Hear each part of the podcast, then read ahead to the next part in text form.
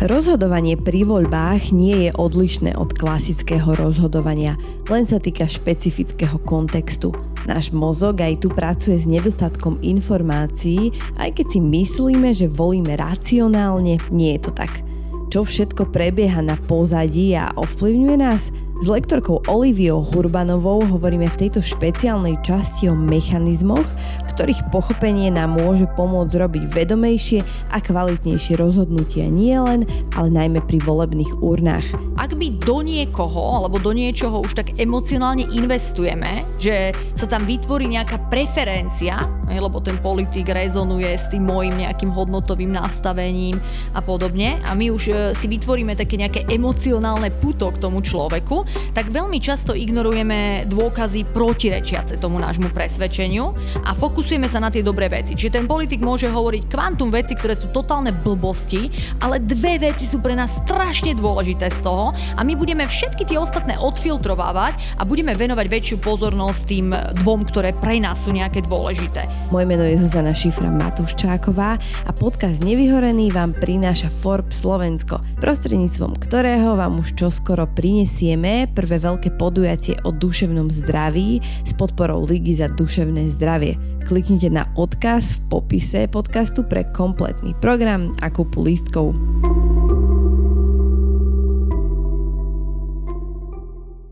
Olivia Hurbanová je vyštudovaná politologička, pozitívna skeptička, lektorka a autorka konceptu Future Skills, ktorá sa venuje témam okolo ľudského správania a rozhodovania. Cez svoju vzdelávaciu agentúru Highbrows vyučuje na Slovensku, v zahraničí i na akademickej pôde. V minulosti získala ocenenie lektorka roka. Olivia, ahoj, vítam ťa opäť v podcaste Nevyhorený. Ďakujem veľmi pekne za pozvanie. My sme spolu hovorili v epizóde číslo 40 aj spolu svojim kolegom Matejom Kucekom a bavili sme sa o tom, ako si k sebe nachádzať cestu v rozdelenej spoločnosti a len taký malý tip pre poslucháčov, ktorí nepočúvali tento podcast. Ja ho veľmi odporúčam. Je to jeden asi z najvýživnejších a najviac oči otvárajúcich dielov, tak sa teším, že si tu opäť a budeme tentoraz hovoriť o volebnom rozhodovaní a niekto by si možno povedal, že prečo je to vôbec dôležité zamýšľať sa nad tým, ako sa zamýšľame vlastne a reflektovať na to svoje myslenie, tak mi skús povedať možno na úvod, že prečo to ty osobne považuješ za dôležité, ako to vnímaš. Rovnako ako keď ideme k lekárovi, tak možno očakávame, že urobí nejaký kvalifikovaný úsudok ohľadom nášho zdravotného stavu a urobí nejakú veľmi dôslednú analýzu a diagnostiku, aby nám vedel nastaviť, dajme tomu nejakú vhodnú liečbu, tak e, rovnako to vnímam aj pri rozhodovaní o voľbách, že tiež by sme mali k tomu pristupovať zodpovedne, lebo rozhodujeme o tom, v akej krajine budeme žiť na nejaké následujúce obdobie, nie úplne krátke obdobie. A taktiež by sme k tomu mali pristupovať rovnako zodpovedne, ako to možno očakávame od iných ľudí, keď rozhodujeme rozhodujú o pre nás dôležitých veciach. Tu môžeme každý rozhodovať o nejakej dôležitej veci a myslím, že je veľmi dôležité, aby sme k tomu pristúpili teda zodpovedne. Uh-huh.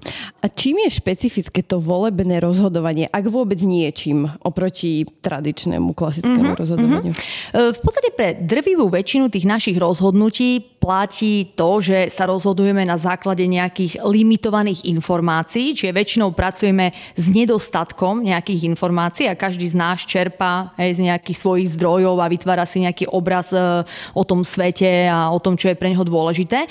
No a ak by sme chceli robiť také kvalifikované správne rozhodnutie, tak e, by sme k tomu museli pristúpiť ako účtovník Fantoci. Neviem, koľký z našich poslucháčov možno poznajú seriál s účtovníkom Fantocim a v tej jednej časti e, sa teda on rozhodoval a snažil sa urobiť kvalifikované volebné rozhodnutie. No a čo on robil, tak on proste sledoval neustále všetky rôzne kanály, mal v rukách 10 ovládačiek a prepínal rôzne stanice a načúval tým politikom a zamýšľal sa nad tým, aký to bude mať dopad dopad na spoločnosť a na jeho vlastný život a na život jeho detí. A dokonca ešte aj tí politici boli takí úprimní, že mu tam sľubovali progresívne znižovanie všetkých životných parametrov, čiže nevytvárali aspoň sklamanie potom po voľbách.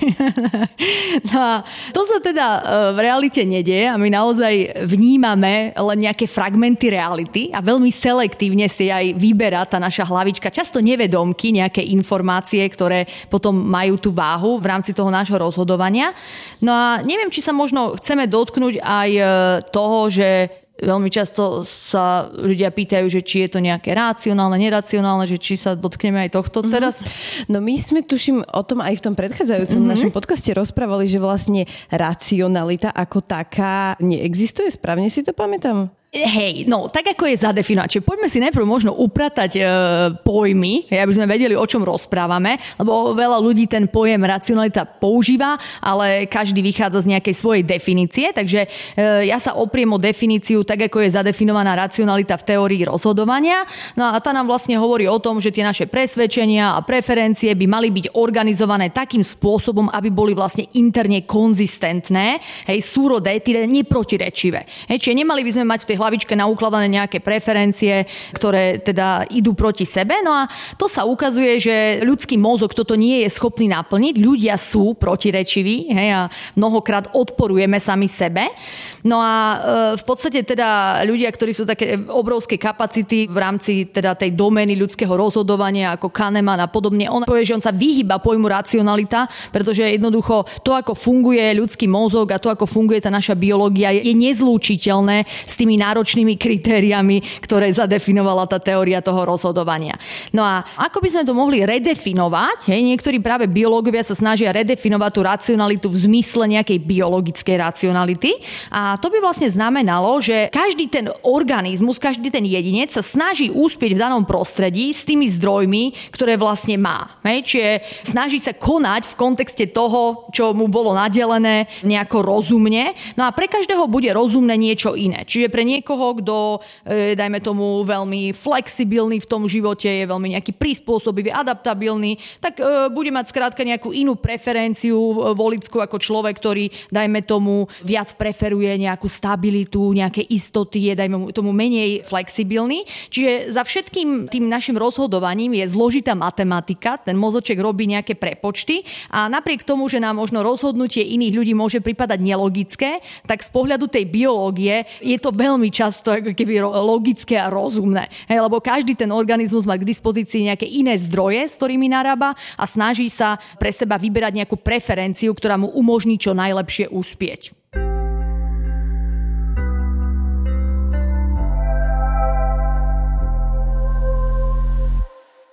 Mňa veľmi zaujalo na tom procese rozhodovania, keď som si to tak študovala, aj my sme sa o tom veľakrát rozprávali, že vlastne drvivá väčšina tých našich rozhodnutí vychádza z nejakých nevedomých procesov, ktoré my si ani neuvedomujeme a nevieme si ich zracionalizovať v úvodzovkách, alebo im nevieme pripísať nejakú tú logickú postupnosť. Hej, my ju tam ako keby nachádzame, tú logickú postupnosť, ale častokrát je to nejaká naša fabulácia. Hej, je to naša nejaká spätná racionalizácia našich rozhodnutí, ako si správne povedala, ktoré v drvivej väčšine prebiehajú za scénou, teda mimo našu vedomú mysel. To platí inak aj pre myšlienkové procesy a my si to dnes viditeľníme na množstve príkladov spoločne. Hej, čiže verím, že na konci toho podcastu, teraz to možno ľuďom príde také, že čo, ako, že nevieme prečo robíme, čo robíme, ako to, že nejaké myšlienkové procesy sú nevedomé, tak nezľaknite sa tej myšlienky, uvedieme si mnoho príkladov, ktoré nám to zviditeľne správania. Hej, že akým spôsobom je to nevedomé. A možno aj v kontexte tých e, volických rozhodnutí alebo akéhokoľvek rozhodnutia, keď si zoberieme, že vyberáte si nejaké auto, hej, tak veľmi často je to hnané, že keď sa ľudí pýtate na dôvody, že prečo, tak nezvažujú trilión kritérií a všetkých nejakých technikálí, ale často sú za tým nejaké emocionálne spúšťače, nejaké naše bazálne preferencie, nejaké inštinkty, hej, niečo sa nám páči, ja neviem, nejaký držiak na vodu v tom aute, alebo nejaká možno banalita, hej, ale kvázi môže byť takým veľkým driverom toho nášho rozhodovania. No a podobne je to aj pri tých volických rozhodnutiach, že sú tam nejaké bazálne preferencie, niečo, čo je pre nás veľmi dôležité a vlastne urobíme nejaké rozhodnutie. Uh-huh. A čo sú tie také hlavné motívy alebo tie veci, ktoré najviac poháňajú tie naše preferencie? Tu by sme sa možno mohli kratučko pozhovárať o hodnotách, že hodnoty veľmi úzko teda súvisia s tými našimi preferenciami, nielen volickými alebo rozhodnutiami, hej, nielen tými volickými, ale akýmikoľvek. No a v podstate, čo je teda tá hodnota? Hodnota je to, čo mu ten organizmus pripisuje nejakú hodnotu, čo považuje za dôležité. A veľmi často ľudia žijú v takej naivnej predstave, že hodnoty sú niečo stabilné. Hej, že my aj samých seba vidíme možno ako súbor nejakých konzistentných konzistentných, stabilných hodnôt, vieme, na čom nám záleží, vieme možno za aký svet bojujeme, alebo čo by sme chceli v tom svete vidieť. No a to sa tiež ukazuje, tie vedecké dáta, že aj tie hodnoty sú o mnoho menej stabilné, ako si ľudia pripúšťajú. Hej, a že nie sú takým stabilným majákom, hej, ale sú ohýbané rôznymi kontextami a možno, aby to nebolo také abstraktné, môžeme uviesť e, jeden príklad. E, dajme tomu, ja by som o sebe mohla povedať, vieš, Zuzka, ja som taký veľmi kooperatívny človek a budem mať život životopise napísané, že som veľmi kooperatívna a spolupracujúca.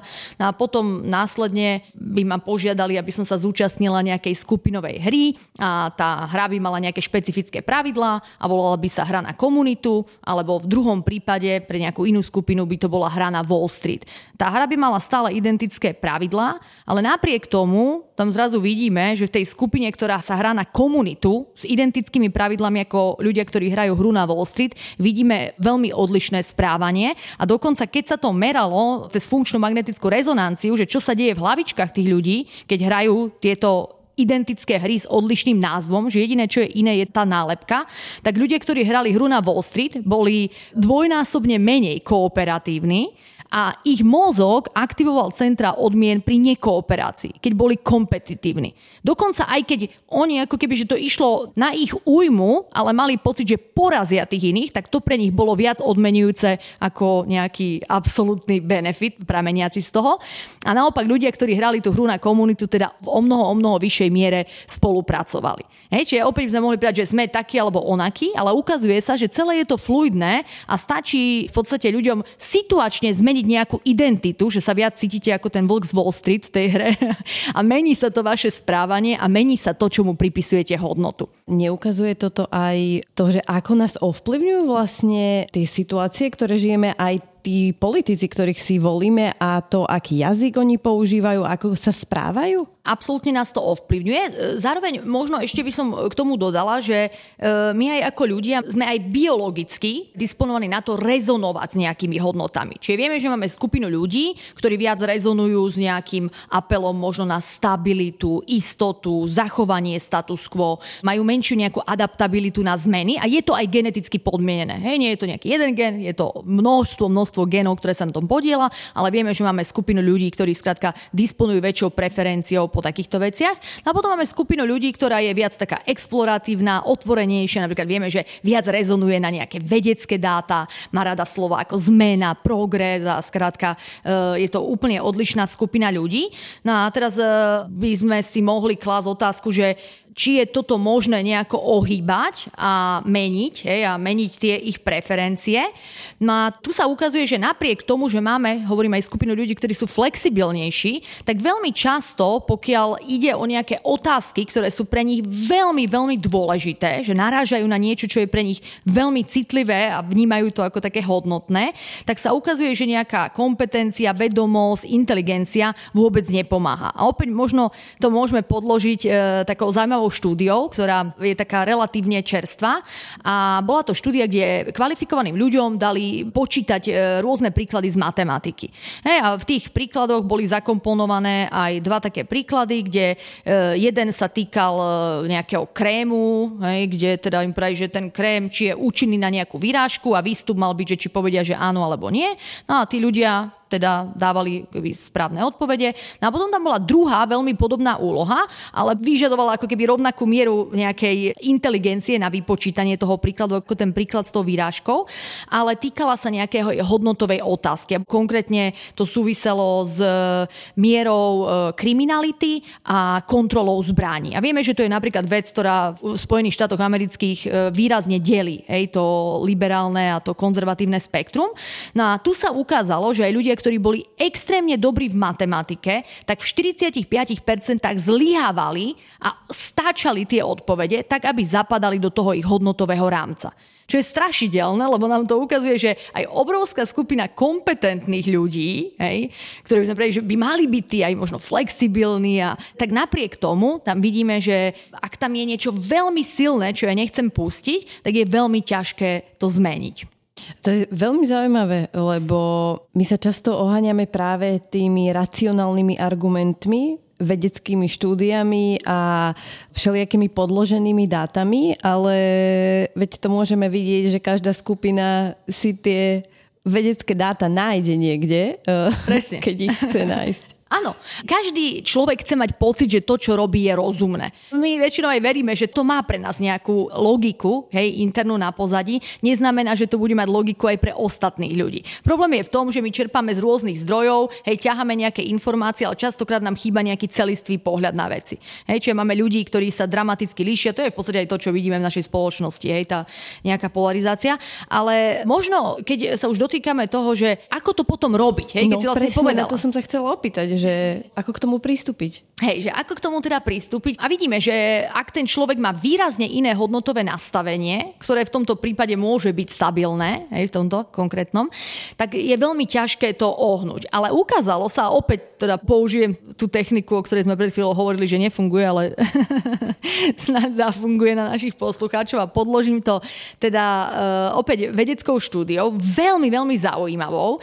Tiež je zo Spojených štátov amerických, nakoľko u nás asi nemáme toľko zdrojov na to, aby sme mohli takéto experimenty prevádzať.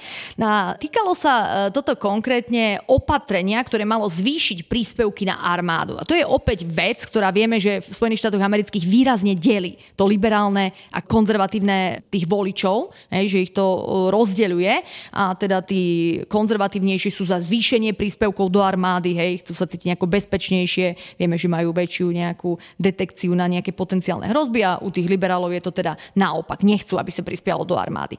Ale ak tým ľuďom v tom liberálnom spektre narámcujete ten argument spôsobom, že im poviete, že vďaka zvýšeným príspevkom do armády budú mať diskriminované skupiny lepšie platenú prácu, bude to viesť k väčšej rovnosti a k väčšej férovosti, teraz to len veľmi zjednodušujem, tak sa ukazuje, že zrazu tí ľudia sú za zvýšené príspevky do armádu. Napriek tomu, že sme povedali, že to je otázka, ktorá vytvára takú výraznú deliacu čiaru medzi tými tábormi. Hej, u tých konzervatívcov naopak zabera, ak im povieme, že to vedie k nejakej jednote národa a apelujeme na tú jednotu, stabilitu, na tú našu skupinu, hej, tak tam funguje to. Ale e, vidíme, že je to otázka, ktorá by sa mohla zdať, že neriešiteľná, ale ak zrazu iným spôsobom pracujeme s tým publikom a reflektujeme to, že s kým rozprávame a snažíme sa dotknúť nejakých ich hodnotových rámcov, tak zrazu dokážeme zmeniť aj ich preferenciu ne? a nájsť nejakú možno hej, shodu. Uh-huh. Tak to je zaujímavé v kontexte práve pre nás ako voličov všímať si, akým spôsobom komunikujú tí naši predstavitelia a v akom súlade to je s tým, čo robia.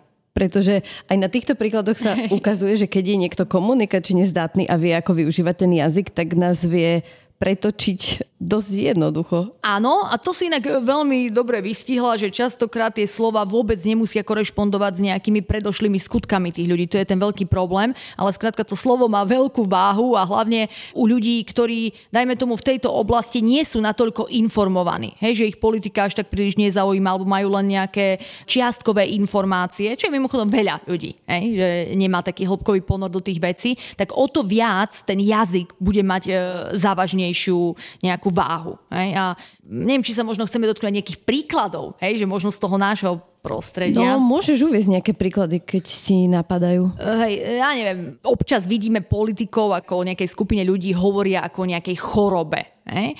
A nám sa zistilo, že keď kvázi nejakú skupinu označíme takýmto spôsobom, tak máme veľmi silne biologicky v sebe nakodované, že sa chceme vyhýbať nejakým patogénom. Čiže keď nejakú skupinu onálepkujeme takýmto spôsobom, tak to zbudzuje v ľuďoch znechutenie, hnus. Hej? A to vieme, že ako náhle toto urobíme, tak to totálne vypína empatiu. To je najhoršia kategória, keď máte niekoho v skupine, že hnus. Hej? Že to vytvára nejakú emóciu hnusu. Tam doslova ten náš mozog toho človeka urobí z neho objekt a už to nie je živá ľudská bytosť a vypína sa empatia. Alebo napríklad, keď už sme pri tej empatii, tak e, môžem povedať, že častokrát chceme u ľudí podnietiť tú empatiu. Však aj politici chcú, aby ľudia mysleli na iných ľudí, aby e, rozmýšľali inak o iných ľuďoch, ale ideme na to veľmi často nejak nejakou silovou, natlakovou retorikou alebo dokonca militantnou retorikou, že bojujeme hej, za niečo.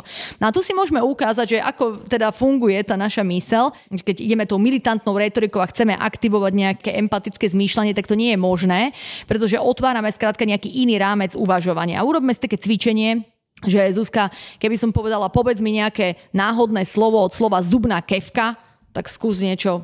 Pasta pasta, hej, väčšinou, áno, keď sa to rozprávajú, tak povedia, ja neviem, zubná niť, e, mydlo, e, zrkadlo, proste niečo, čo je teda v kúpeľni. Čiže zamyslite sa nad tým, že nakoľko to bolo náhodné. Nebolo to náhodné, pretože som povedala jedno slovo a to jedno slovo na pozadí, bez toho, aby si si uvedomila, aktivovalo celý nejaký konceptuálny rámec, hej, čiže nejaký spôsob uvažovania.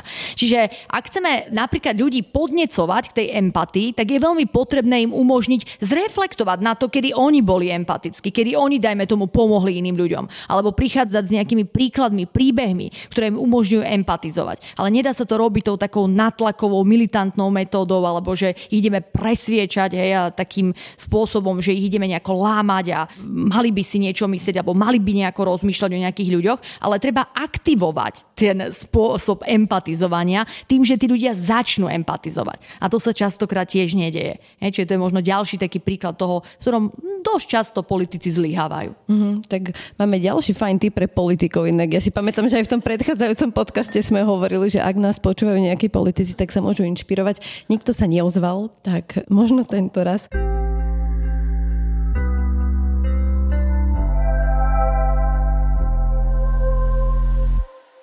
Ešte keď hovoríš o tej nátlakovosti a militantnej retorike, tak som chcela prebrať jednu tému, že často politici využívajú v kampani strach a rôzne také negatívne asociácie a zaujíma ma, aký má toto vplyv na naše rozhodnutie, že vlastne ideme voliť zo strachu pred niečím, treba. Mm-hmm. To inak veľmi často politici využívajú, hej, nielen teda v našej krajine, ale aj v iných krajinách a ukazuje sa, že áno, má to veľký efekt na motiváciu ľudí voliť. Hej, ľudia o mnoho viac sú motivovaní tým, že ideme proti niekomu ako za niekoho. Hej, čiže zároveň je pre nás, pre ľudí, ľahšie niekoho odmietnúť, ako niekoho akceptovať. Hej, čiže vždy vieme ukázať na niekoho hej, a zjednotiť tých ľudí proti niečomu a zároveň, ak existuje nejaké niečo silne negatívne voči nejakej strane alebo ľuďom, tak to motivuje ľudí o mnoho viac. Hej? Čiže preto aj, ja neviem, často vo voľbách volia, takže majú aj zapchatý nos a idú dať niekomu ten hlas, ale idú proti niekomu. Hej? Nechcú, aby tam sa ocitol niekto iný. No a veľmi často v tých kampaniach sa využíva aj strach, hej? práca s nejakou strachom alebo s nejakou úzkosťou, čo sa ukazuje tiež ako účinné, povieme si, kedy sa to ukazuje účinné. Čiže každý z nás má nejaké strachy a nejaké úzkosti. Hej? Každý človek sa skrátka niečo niečoho obáva, či už reálneho alebo menej reálneho. A ak niekto apeluje a znižuje na ten môj strach alebo na tú moju úzkosť, tak mám veľkú šancu ho voliť. Čiže ak sa dajme tomu bojím o prácu a mám nejaké existenčné problémy a bojím sa, že budem úplne irrelevantná v tomto svete, ktorý je strašne rýchly, tak ak bude nejaký politik hovoriť, že zabráni nejakým ľuďom, ktorí utekajú pred vojnou, aby nám tu kradli prácu hej, a bude s nami pracovať nejakým takýmto spôsobom, tak to môže motivovať toho človeka, lebo mu to znižuje tú úzkosť. A naopak, ak máme ľudí, ktorí, dajme tomu, nemajú existenčné problémy a veľmi silne u nich rezonuje téma nejakej klimatickej krízy, tak tá ich úzkosť sa bude centrovať okolo tohto problému a ovplyvní to ich rozhodovanie. Čiže politici sa veľmi radi hrajú s tými negatívnymi emóciami a áno, platí to, ak vedia ľuďom tú úzkosť znížiť. Problém je v tom, že často je to len vo formách tých silných sloganov, hej, ale reálne sa to potom častokrát nenaplní alebo Hej, oni vedia, že to má veľmi silný motivačný efekt na mm-hmm. ľudí. A nerada používam také výrazy, že správne, nesprávne, ale či je to správna motivácia ísť voliť zo strachu pred niečím, alebo že ako s tým strachom pracovať, aby nezahmlieval nejaký môj úsudok. Ehm, no, hlavne sa snažiť e, získať si nejakých viac informácií, uvedomiť si, že či ten strach je vôbec relevantný, či sa neobávam niečoho, čoho by som sa možno obávať nemusela. A v tom nám možno vedia pomôcť e, aj nejakí iní ľudia.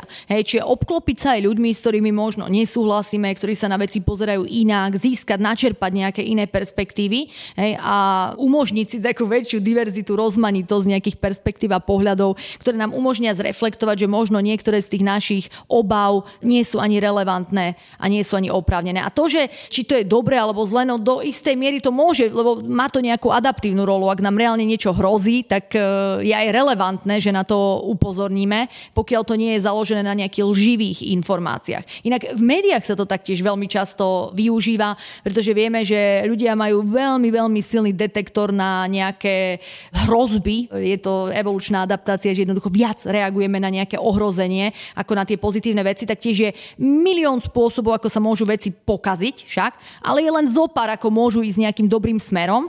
Čiže je tam taká disproporcia, že tá naša hlava o mnoho väčšiu pozornosť venuje tým potenciálnym hrozbám. Hej, a jednak to využívajú teda politici, jednak to využívajú médiá. Ak tie hrozby sú oprávnené a mobilizujú ľudí naozaj pred nejakou hrozbou, je to v poriadku. Ak je to založené na nejakých lžiach a klamstvách, tak to v poriadku nie je. Hej, a to už je potom veľmi ťažká úloha pre každého z nás nás urobiť si tú domácu úlohu a zvážiť, hej, nakoľko to má opodstatnenie alebo nemá. Čiže už len možno aj takéto uvedomenie toho, čo nás poháňa. Čo ti ešte napadá? Čo sú také tie veci, ktoré nám v tom môžu lepšie pomôcť? Eh, hej, ako ten prvý krok je to, že sme si vôbec popísali, že áno, využíva sa niečo také.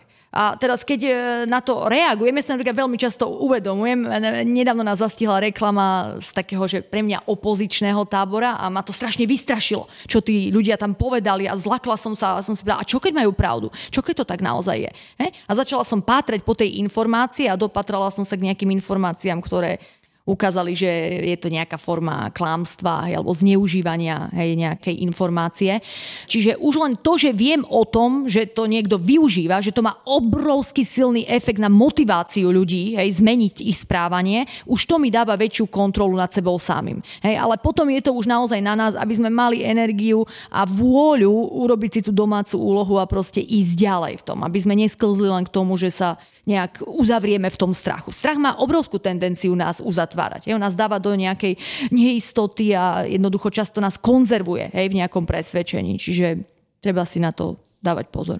Hovorili sme si, že ako tí politici pracujú so strachom, ale tam sú rôzne ďalšie veci, s ktorými tí politici pracujú a my si ich možno neuvedomujeme.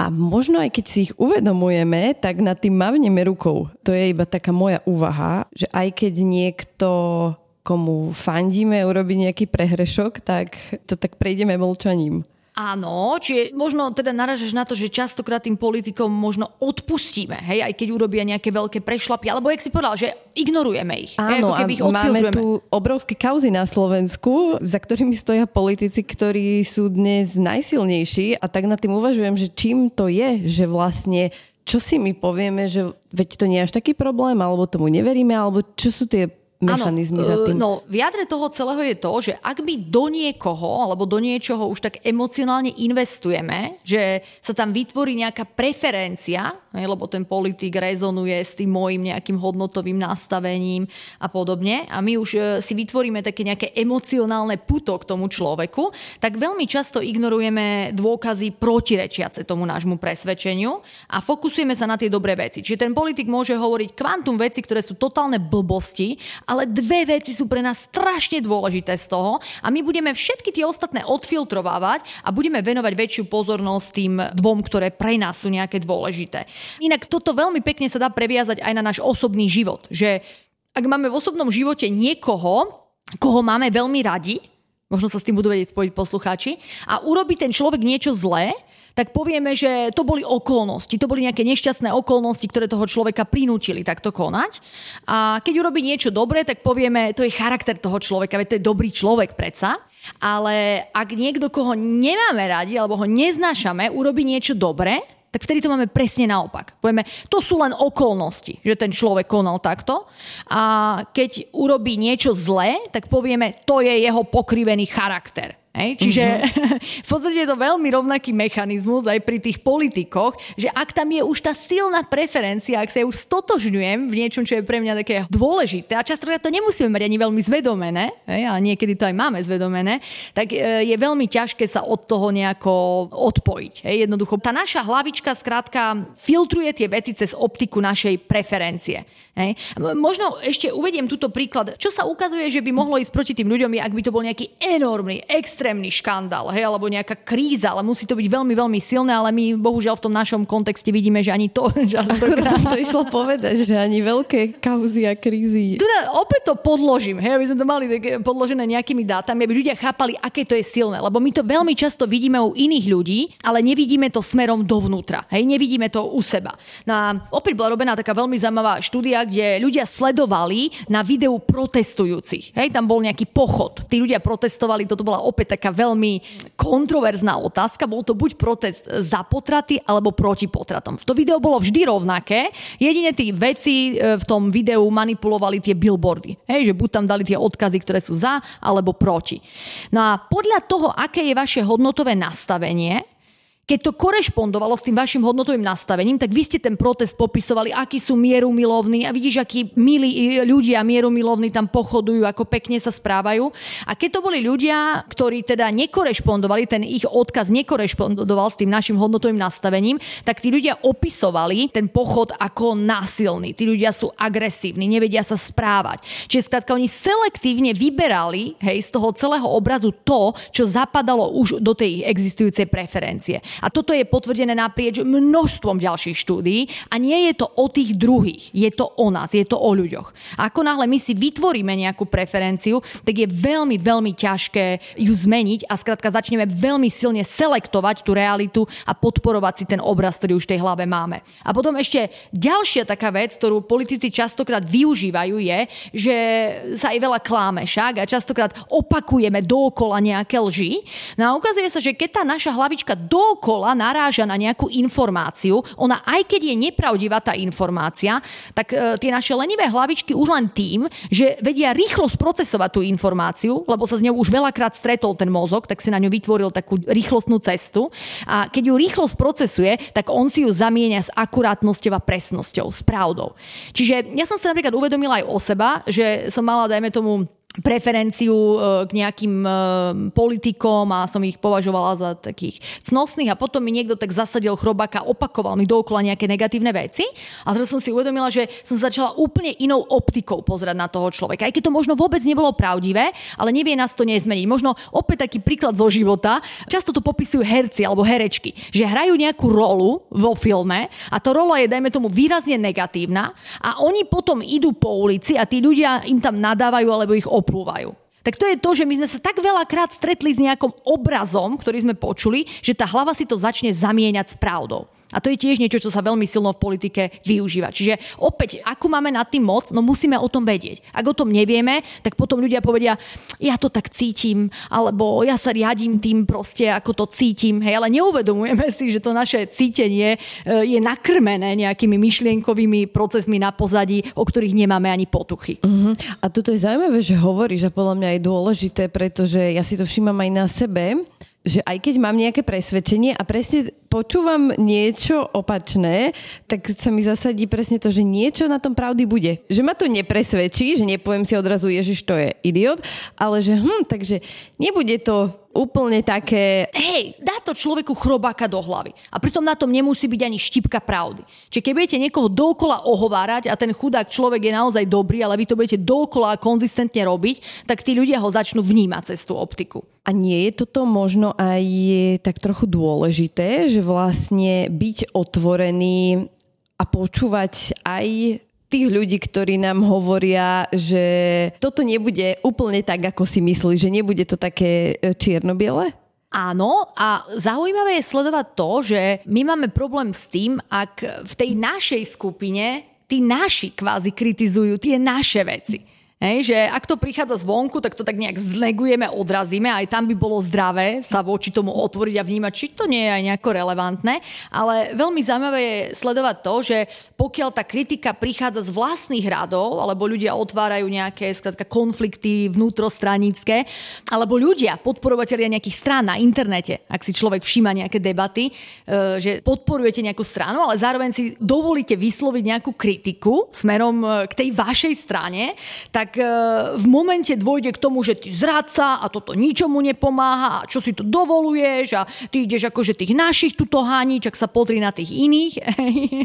Na pozrie, prečo sa to deje? Lebo uh, jednak tie informácie, ktoré sú v rozpore s nejakými našimi predošlými, nám robia au. Hej? Čiže my vieme, že vždy, keď niekto spochybní nejaké naše presvedčenie, čiže aj nám, keď sa to dnes podarilo, že sme niekomu vyvrátili nejaké presvedčenie alebo spochybnili, naštrbili, tak sme urobili au. Hej? A vždy, keď nám niekto niekto podporí to naše presvedčenie a sa tak utvrdíme sami v sebe, tak to aktivuje systém odmien. To nám robí dobre. Čiže my si robíme dobre tým, že sa obklopujeme tými ľuďmi, ktorí nám hovoria, aký sme super a kúpeme sa v takom pocite nejakej vlastnej nadradenosti a správnosti a dôležitosti, hej, neuvedomujúci, že sa zatvárame vlastne pred možno nejakým progresom, pred nejakým posunom, pred niečím, voči čomu sme ako keby slepí. Hej, a to je doslova biologická bariéra.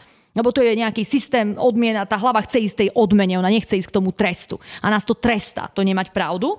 No a čo by sme si tuto mali uvedomiť je, že ak niekto kritizuje dovnútra, tak e, ukazuje sa, že ľudia nevnímajú konflikt e, negatívne, pokiaľ vieme nejakým zmysluplným spôsobom odpovedať, reflektovať na tie podnety, na tie obavy, na kritiku tých ľudí. Čiže dokonca my tým dokážeme nastaviť nejakú lepšiu kultúru tej komunikácie, ak zvládneme ten konflikt, aj vnútrostranický, alebo ktorý je prichádza od tých ľudí, ktorí sú tí naši. A inak toto nie je problém len v politike, toto je problém aj v organizáciách. Hej, práca Daniela Kanemana ukázala, že naprieč organizáciami, keď sa auditovali, my vidíme ľudí, ktorí v podstate velebia takú hranú harmóniu. My sa radi vyhýbame tým konfliktom a radšej to tak nejak ututláme a vlastne všetko je dobré, hej, všetko je dobré, ale neuvedomujeme si, že tá hraná harmónia nikoho nikdy neposunula vpred. Lebo nevieme si zviditeľniť, že možno nám niečo uniká, možno na tom, čo niekto hovorí, možno v tom je nejaká hodnota. A ak v tom aj nie je nejaká hodnota, tak ja napríklad chcem vedieť, že prečo si to ten človek myslí, prečo takto uvažuje, prečo to robí. Hej, ale keď to hneď ako keby sa zabarikadujeme voči tomu, tak si neumožňujeme sa posunúť nejako vpred. Čiže tá hraná harmónia je totálnou brzdou progresu a inovatívnosti. A to nie je moje presvedčenie, to je vedecky potvrdené. Hej, čiže mali by sme sa naučiť byť OK, konflikty sú OK, nezhody sú OK. OK nie je, ako s nimi narábame často. Hej, že ich umlčíme namiesto toho, aby sme vnímali, že aha, tu je nejaký človek, ktorý má nejakú obavu a ja mu predsa viem nejakým kultivovaným spôsobom tú jeho obavu alebo ten jeho dotaz adresovať.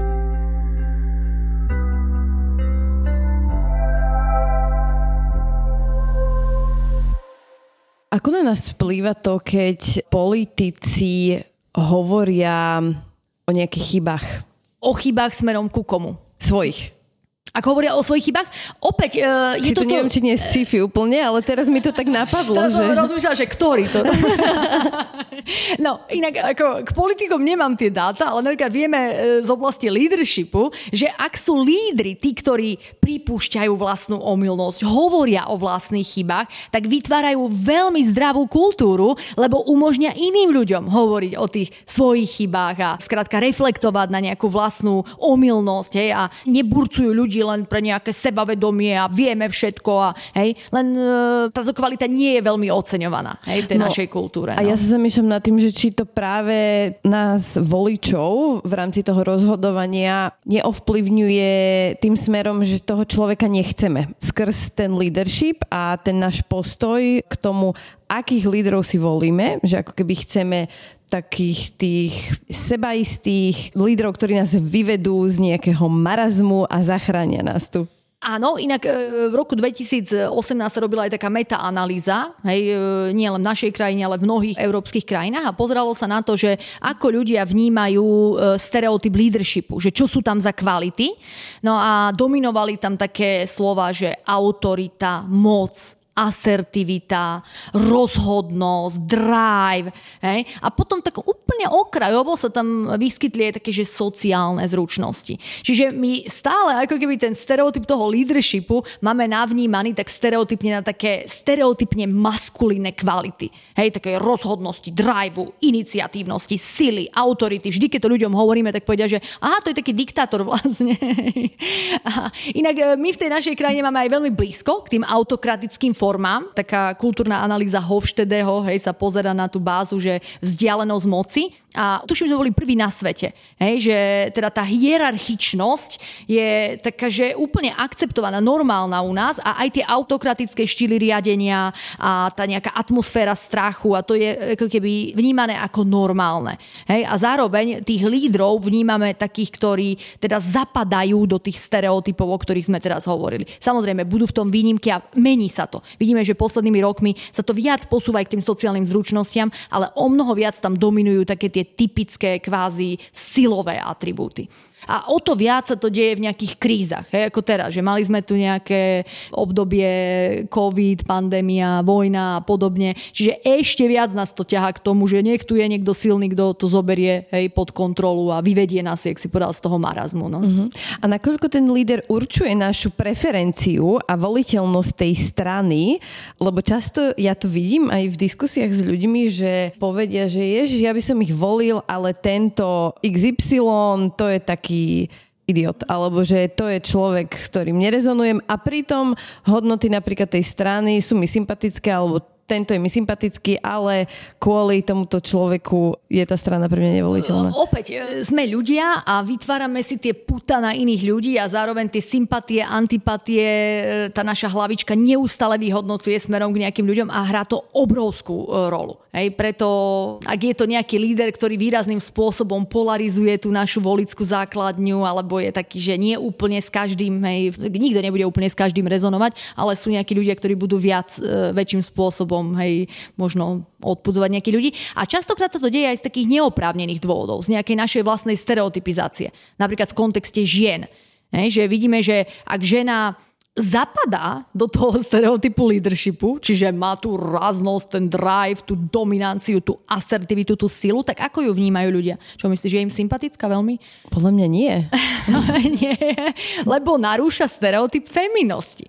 Hej, či to sa napríklad ukázalo aj, myslím, že aj u nás sa to ukázalo, u niektorých líderiek, hej, bohužiaľ, že e, možno aj múdri, kvalifikovaní ľudia, ale jednoducho nenaplňali ten stereotyp. U žien je to taká dvojsečná zbraň, lebo ak tá žena naplňa ten stereotyp toho leadershipu, čiže kvázi viac e, projektuje tie maskulinejšie kvality, tak narúša stereotyp feminosti. Čiže povieme, a to je taká beštia tvrdá. Hej? A naopak, ak tá žena má tie ženské, kvázi stereotypne ženské, tie femíne atribúty, že je taká opatrovnícká, myslí na iných ľudí, je veľmi empatická, ja neviem, všetky tie kvality, ktoré sa nám spájajú viac s tým femínnym, stereotypne, tak zase narúša stereotyp leadership. Povieme, ona je meká, ona to tam neustojí. Čiže veľmi často aj v leadershipe vidíme, že ženy idú takým nevyhnutným peklom, kde buď sú videné ako beštie, alebo sú videné ako, že ty si meka, ty to proste nedáš. Hej. A opäť vidíme, že iné krajiny na svete mali líderky, ktoré kombinovali tie kvality sily aj tej empatie hej, a teda dokázali úspieť v tom svete, ale... Hej, je to náročné. Je to veľmi náročné. Hej, a práve pre tie ženy, napríklad Hillary Clinton bola veľmi taký pekný príklad toho, že ju neznášali aj ľudia z jej tábora. Práve preto, že ona veľmi silne narúšala stereotyp tej feminosti hej, pre tých ľudí. Čiže ona mohla byť kvalifikovaná, múdra, neviem, jednoducho narúšala to ľuďom a vytvárala tú antipatiu. Aj v tom svojom tábore. Takéto stereotypy môžu ovplyvňovať aj otvorených a poviem to tak, že liberálnych ľudí, že ktorí vlastne sú aj feministi, feministky, že toto môže byť tiež nejaká vec? Uh, samozrejme. No, čo tá naša hlavička robí, je, že ona neustále vynáša súdy. Čiže my často hovoríme nesúdiných, neposudzuj tie situácie, no ale to je nezlučiteľné s tým biologickým aparatusom, ktorý máme. Čiže jednoznačne tá stereotypizácia, to sa týka všetkých nás, lebo tá hlavička v podstate podstate potrebuje zjednodušovať. Však žijeme vo veľmi komplexnom svete a ona potrebuje nejakým spôsobom zjednodušovať. Čiže to, čo mu je vystavená v prostredí, my sme v prostredí vystavení. Hej, nejakým obrazom, sledujete filmy, chodíte do práce, vidíte, akí ľudia sa ocitajú vo vrcholových pozíciách, akých ľudí oceňuje tá spoločnosť, ako sa správa väčšina žien, ako sa správa väčšina mužov a podobne. A vy si vytvárate nejaké funkčné kategórie. A častokrát aj veľmi otvorený človek ja si napríklad o sebe myslím, že som, ale tiež nie som. Až tak, ako by som chcela. A tiež si to uvedomujem, že si poviem, že proste tá žena nech sa prejavuje na milión spôsobov. To je tá diverzita, o ktorej hovoríme. Hej? Každý sa máme nejaký iný koktejl, e, biologický, biochemický, zároveň e, sme socializovaní inými spôsobmi, čiže sa budeme prejavovať inak. Ale tiež si uvedomujem, že keď sa stretnem s nejakou osobou a ona narúša ten stereotyp toho, čo tá hlavička má štatisticky navnímané ako tú kategóriu, tak nám to robí veľmi silnú emocionálnu reakciu. Nám to robí negatívnu emóciu. Ale vždy si vtedy zviditeľním, že halo, halo, pozor Olivia, tuto niekto narúša tvoj stereotyp. Hej? Takže poď byť sama sebe diablovým advokátom, potom skúsiť spochybniť a vytvor priestor pre tú dámu alebo pre toho pána, aby ťa presvedčil o opaku. Môžeme byť akokoľvek otvorení, naša hlava robí veľa matematiky na pozadí a robí to na základe nejakých štatistických e, reprezentácií, ktoré má navnímané hej, z toho prostredia. Čiže darmo budeme nejako otvorení, keď budem stále vidieť, e, že ja neviem, ženy robia len to a to, tak je veľmi ťažké sa vymaniť z toho stereotypu, lebo moja hlavička urobí nejaký súd a hodí to do nejakej škatule.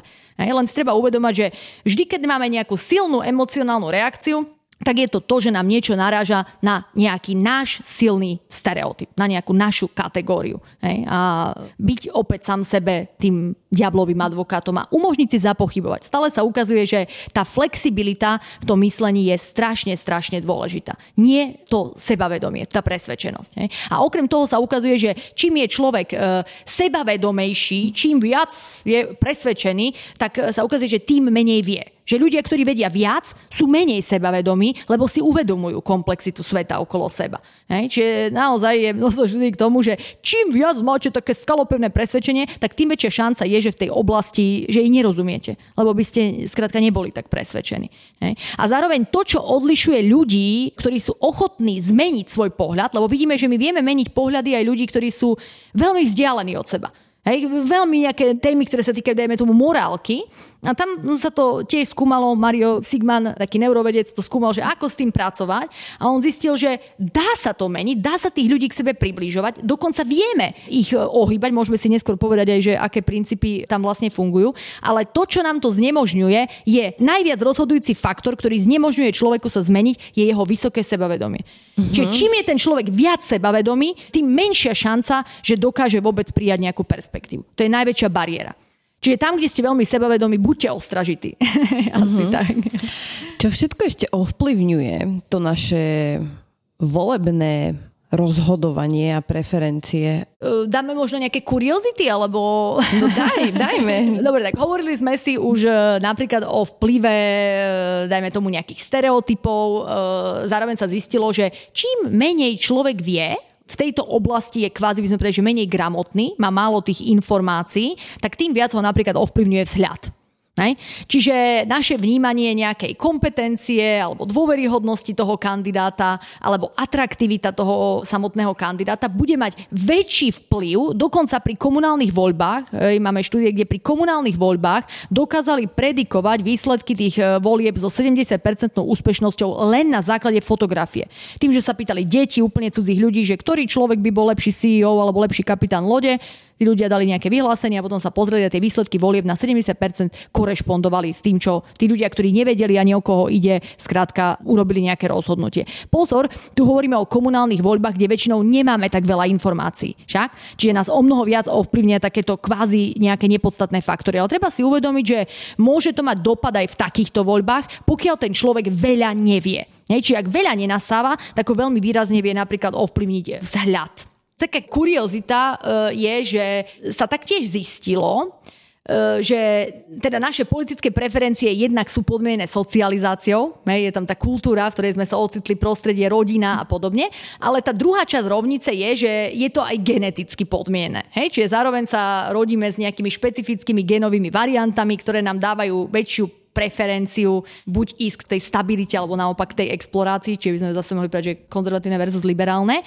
No a politologička Rosie McDermott dokonca zistila, e, že taký najväčší prediktor toho, e, že či budete s niekým randiť, keď to ľudia vôbec si neuvedomujú, že to tak je, je politická preferencia, náboženská preferencia a akú mieru alkoholu konzumujete. Čiže my vždy hovoríme, že taký prvý dating uh, tip je, že dajte si pohárik, hej, uvidíte, koľko vychlasta ten uh, oproti vám, hej, že či to je uh, nejaká symetria. Ak tam je veľká asymetria, tak je veľká šanca, že si nebudete rozumieť. A rozprávajte sa o náboženstve a politike. Hej, to sú mimochodom témy, ktoré sa veľmi často vyhýbame však a hovoríme, to nie je podstatné, mne to nevadí. Čo... A ukazuje sa, že to sú tri najdôležitejšie faktory, ktoré určujú. A dokonca sa zistilo, že my sa aj vyňuchávame na základe toho. Oni dali ľuďom ako keby hej, ovoniavať nejaké trička alebo servitky ľudí hej, rôznych a potom sa ich pýtali, že ktorí sa im páčia a keď to porovnávali s politickou orientáciou, tak zistili, že tí liberáli si voňajú a tí konzervatívci si voňajú a že napríklad e, tým liberálom extrémne vadia hlasy konzervatívcov a všeobecne navzájom si nevoňajú. Hej? Čiže vadia im tie pachy. Zaujímavý fun fact. extrémne, extrémne, extrémne zaujímavé.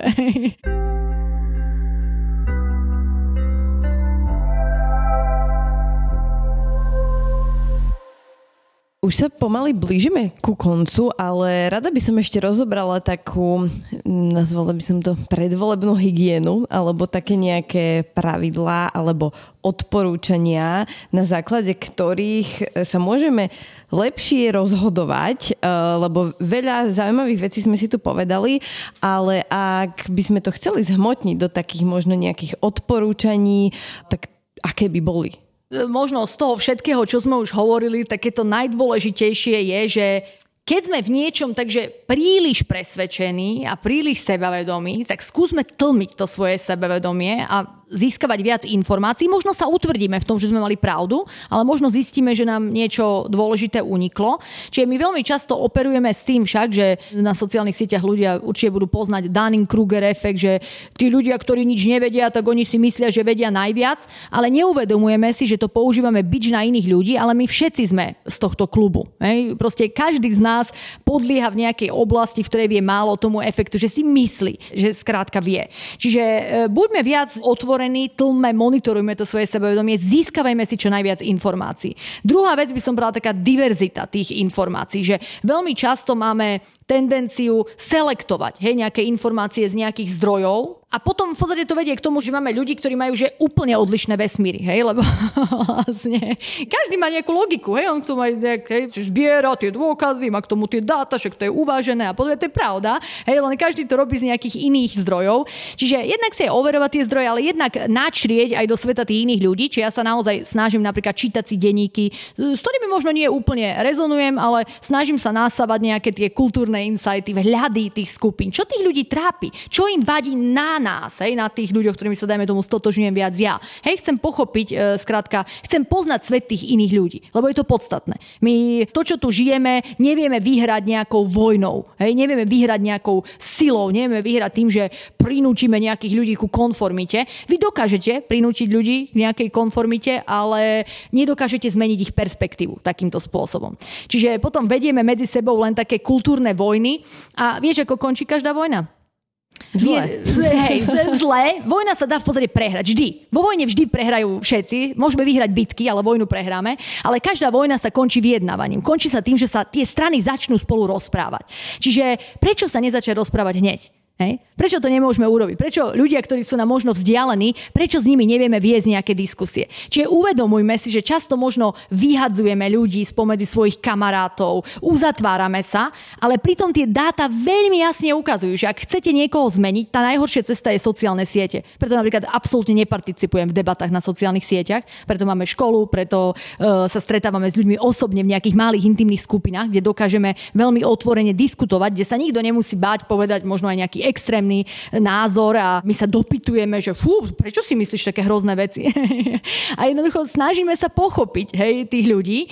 A e, v podstate, ak sa pozrieme aj na nejakých veľkých lídrov tej e, minulosti, ako Nelson Mandela, on keď sedel vo väzení, tak to, čo robil, je, že študoval kultúru, históriu, jazyk svojho oponenta, svojho nepriateľa. Do detajlov ho študoval. Hej? A potom, keď vyšiel von, tak sa snažil pochopiť tie traumy, tú históriu tých ľudí a preto dokázal reálne zmeniť tie veci. Preto o ňom hovoríme, lebo on nerobil tie povrchné veci, že poďme si dať, ja neviem čo, lebo my sme udržateľní, tak budeme mať nejakú značku, že recyklujeme, alebo ja neviem, hej. Ale išiel hlboko, hlboko k pochopeniu tých nejakých oponentov názorových a dokázal vytvárať veľké aliancie, veľké koalície.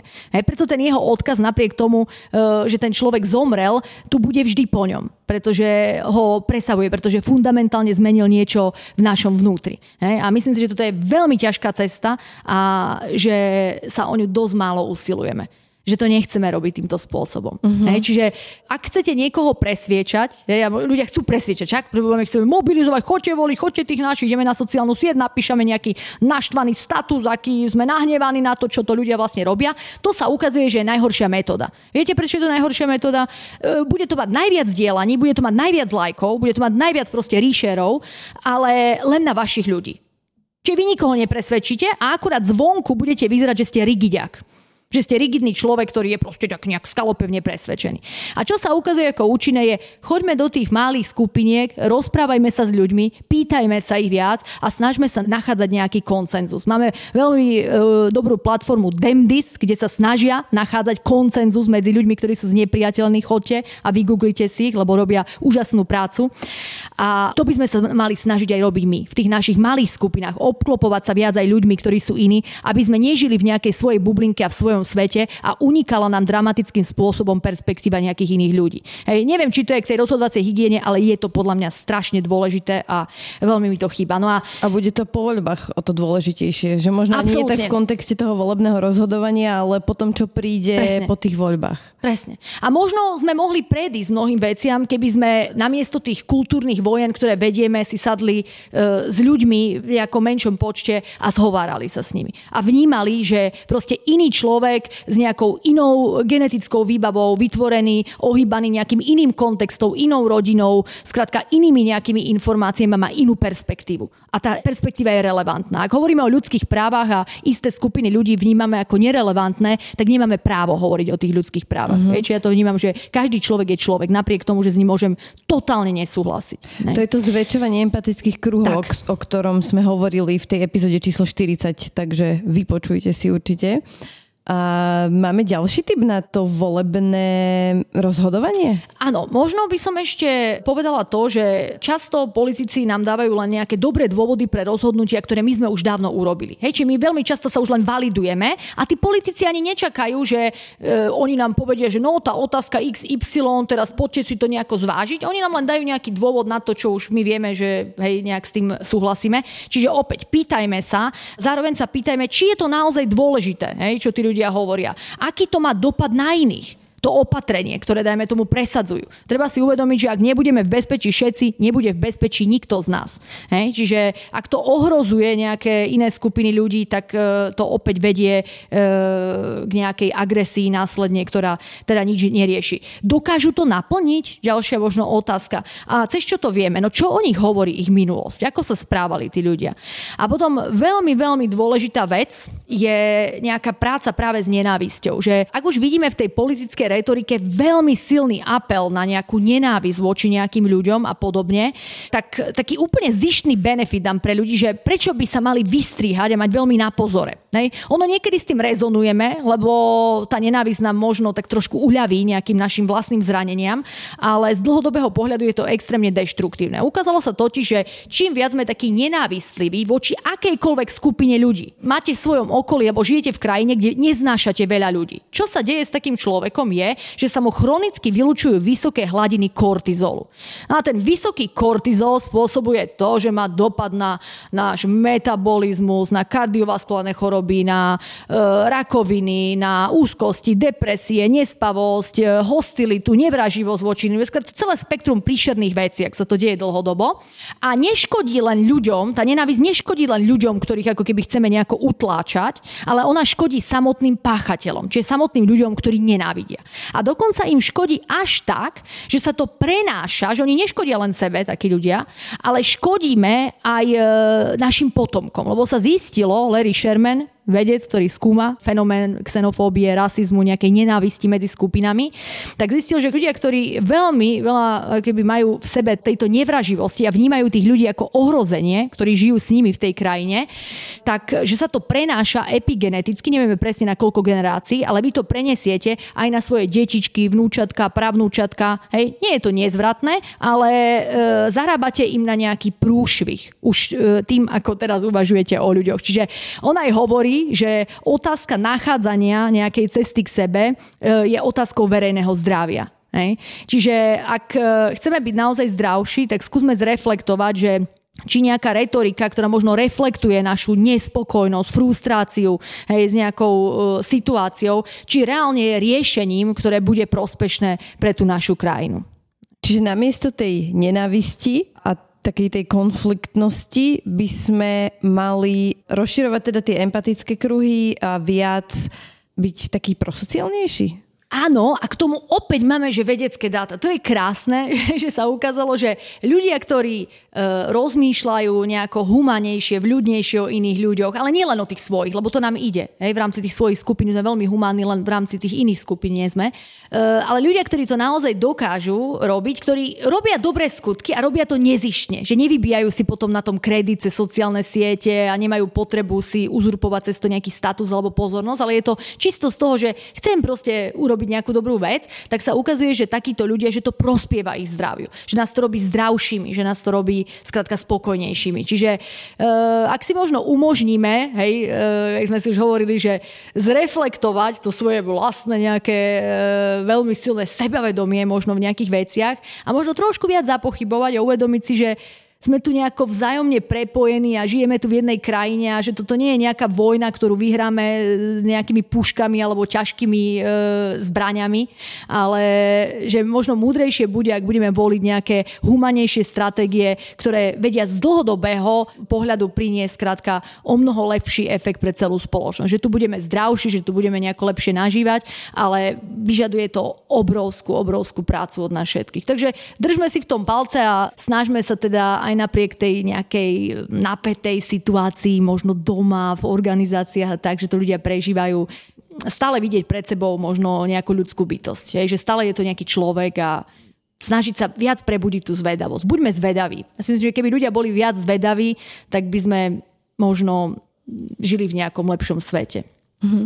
Ďakujem veľmi pekne, to bol krásny záver a ešte môžeme takto ku koncu aj povzbudiť ľudí k tomu, aby išli voliť a prispeli tak k budovaniu možno krajšej krajiny pre nás všetkých. E, nech idú voliť, ale urobme si domácu úlohu. Hej, snažme sa robiť to kvalifikované rozhodnutie, lebo my to očakávame od iných ľudí, ak ide o nás a skúsme to aj my urobiť. Hej, pre nás, pre túto krajinu, pre nás všetkých, pre dobro celku. Presne tak, tak snaď vám v tom pomohol aj tento náš podcast. Olivia, ďakujem veľmi pekne, že si opäť prišla. Ďakujem veľmi pekne za pozvanie a budem sa opäť tešiť možno niekedy na budúce. A pozdravujem všetkých poslucháčov, choďte voliť. Ďakujem, toto bola lektorka Olivia Hurbanová, moje meno je Zuzana Šifra Matúščáková a počúvali ste špeciálnu epizódu podcastu Nevyhorený, ktorú sme vydali počas našej septembrovej pauzy medzi druhou a treťou sériou a s novými dielmi tu budeme približne v polovici októbra a medzičasom vydáme jednu limitku wellbeingu v práci posledný štvrtok mesiaci, tak na to sa ešte môžete tešiť. A ak sa vám páčili podcasty s Oliviou, tak ju môžete stretnúť 7. oktobra v divadle Pavla Orsaga Hviezdoslava na podujatí Nevyhorený nové cesty k duševnému zdraviu a budeme mať tam okrem nej aj ďalších zaujímavých speakerov, s ktorými práve budeme rozoberať aj témy, ktorých sme sa dotkli aj v tomto podcaste, takže ak budete mať čas a chuť, tak si pozrite program v linku popise tohto podcastu a môžete si tam kúpiť aj lístky. Budeme sa na vás tešiť. Ahojte.